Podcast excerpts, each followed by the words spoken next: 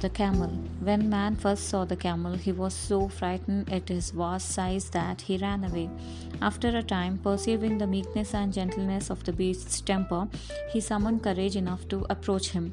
Soon afterwards, observing that he was an animal altogether deficient in spirit, he assumed such boldness as to put a bridle in his mouth and to let a child drive him. Moral of the story is use serves to overcome dread.